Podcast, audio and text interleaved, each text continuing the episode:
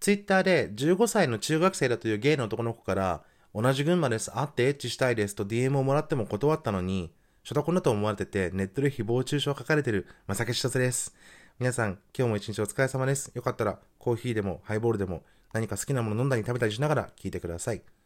ラジオトークなどで音声版を聞いている人は、YouTube で映像版が見れるので、よかったらそちらもご覧になってみてください。あと、この配信は、ファンボックスで毎月定額の支援をしてくださっている皆さんのおかげで成り立っています。ありがとうございます。世の中の人々は、マッチングアプリだけじゃなく、Twitter でもセフレだの、恋人だのをね、見つけてるらしいぞという話を何度も聞いたことがあるんですけど、僕ね、もう Twitter って13年やってるんですよ。13年って言ったらさ、もう中学生一人できちゃうわけ、その間に。13年もやってりゃ、そりゃもう、いわゆるオフパコとかね、セフレとかね、チャンスなんかいくらでもあるんじゃないかと、そう思うんですけど、僕の DM には、そんな甘いお誘いなんて一つもケアしないんですよ。なんならさ、僕はもう15年くらい LGBT 関連の社会運動っていうかさ、大学生の頃から少し関わっててさ、ライターとして文章を書いたりしてるのもあって、LGBT の活動家とか研究者とかの知り合いが多いんだけど、おそらく知り合いたちには日々若者からたくさんの相談メールが届いているだろうにもかかわらず、僕にはね、この10年、15年でね、なんつうだろう、5通とかしか来てなくてね。しかもほぼ全員がトランスの人で、ゲイな若者からの、若者からの相談なんて来たことないのよ。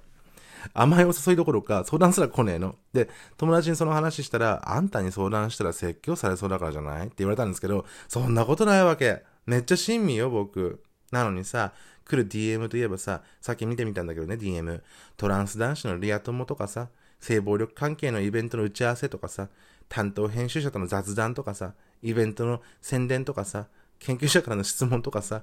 昔大学で一緒だったおばちゃんから元気みたいなのとかさ、そんなのばっかり。いいのよ、全然。嬉しいのよ、そういう DM も。でもなんだろうね。まあ、そもそもフォロワーにゲイな若者なんてろくに癒しないんだと思うし、ゲイの若者が見たいようなツイートもしてないんだと思うんだけど、でももうちょっと来てもよくないって。でね、そんなこと友達に愚痴愚痴ってたらさ、ある日来たのよ。ゲイの若者から DM が。僕も群馬住みです、みたいな。おお、そうなんだと思って読み進めたら、15歳の中3だっていうわけ。中3でも自分がゲイだって確信があるのねって。僕なんかよく分かってなかったなーなんてほのぼのしながら、さらに読み進めたらさ、どっから会えませんかと。ああ、まあ、いいよ、と思って。これまでもツイッターで知り合った人とお茶したりとかしてたからさ、東京行ったついでにその人の大学の近くのカフェでご飯食べるとかさ、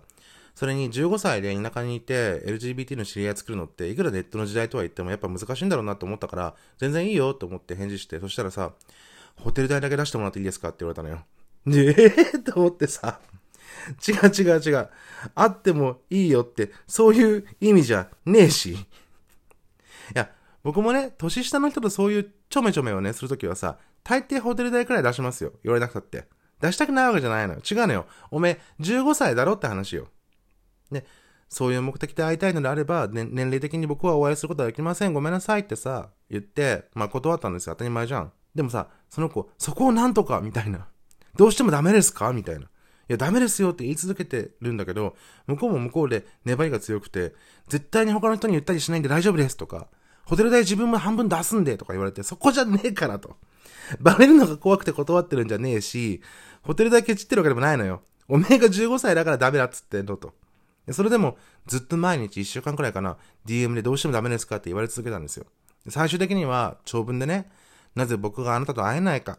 なぜ大人があなたと会ってはいけないかをね、とうとうと説明してさ、危険な大人はいっぱいいるんだよと。今はいいと思ってても、後々後悔する出会いもあるかもしれないよと。もっと似たような年齢のこと出会って、エッチするだけじゃなくて、ゲイの友達とかさ、恋人とか作ってさ、もっと健全なね、青春を送ってほしいんだよと。そういうものすごい長さの DM を送りつけて、ブロックしたんですけどね。やっぱ説教するタイプですね。でもさ、わからなくもないわけ。その子の気持ちも。15歳ってことはさ、もう十分に性的な興味も強くなってるしさ、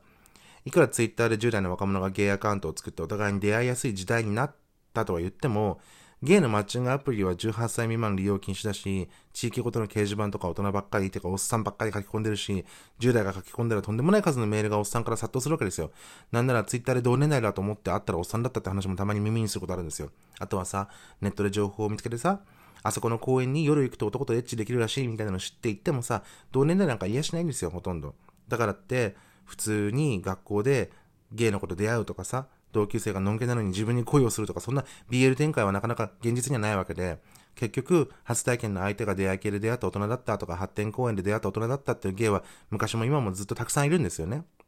まあ、逆に言えばね、多いからこそ、初体験の相手は大人だったけど別に何の問題もなかったし嫌な思い出もないよっていうゲームたくさんいます、それは。僕の場合はたまたま初体験の相手は中学の同級生で、その後もずっと同じ高校の2個上の先輩とか2個下の後輩とか、大学の時も1個上の友達の友達とか、同年代と関わってるうちに成人したんですけど、そういう機会がなかったら、もしかしたら僕も大人と出会ってやってたかもしれないですよね。で、それを嫌な、嫌だと思わなかった可能性もあるし、後悔することも別になかったかもですよね。その時やりたいことやったんだから。でもさ、大人になって多少の危険な思いもして、今だからわかるんですけど、子供のうちに大人と会うのってやっぱりリスクすごい高いんですよ。もしこれ見てる10代のさ、特に半ばまでの人とか、あとは若い子に興味があるとか、いう人にもさ、聞いてほしいんですけど、よく言われるじゃないですか。子供はまだ判断能力が低いから大人がエッチしちゃダメなんだって。あとは体格とか腕力とかさ、言われてますけど、個人差があるじゃんって思う人もいるかもしれない。でもさ、それだけじゃないんですよ。大人と子供の差って。一番僕がやばいと思うのは、さっきの子もさ、ホテル代だけ出してくださいって言ってたけど、最近のラブホってさ、お金払わないと内側からドア開かないんですよ。これって風俗で働いてる友達とかもすごい危険なことだって言ってるんですけど、隙を見て逃げるってことができないんですよ。あとはホテル以外のとこで逃げられたとしても、土地勘とかさ、そういうのも大人の方が上だし、自分がどこにいるかわからないのに飛び出しても逃げ切れるかわからないし、そこが自宅から遠ければ電車とかタクシーで帰るしかないけど、お金を持ってなければ逃げずに最後までやって送ってもらうしかないって思うかもしれないよね。あとは大都会でもない限り大人が車を出して会うと思うんだけど、そうすると車から出る自由を奪われてる状態も危険じゃんね。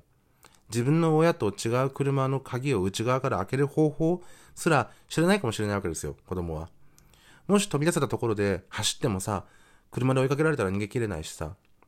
あとはさ、家族や友人にカミングアウトしてる大人って一定数いるけど、10代はさ、ほとんどが言えてないわけですよ。家族にバラすぞって脅されたら、その恐怖は子供の方が大きいと思うんですよ。実際はその大人は家族への連絡手段なんて持ってないだろうけどさ、子供はそこに頭が回んなくてさ、パニックになるかもしれないよね。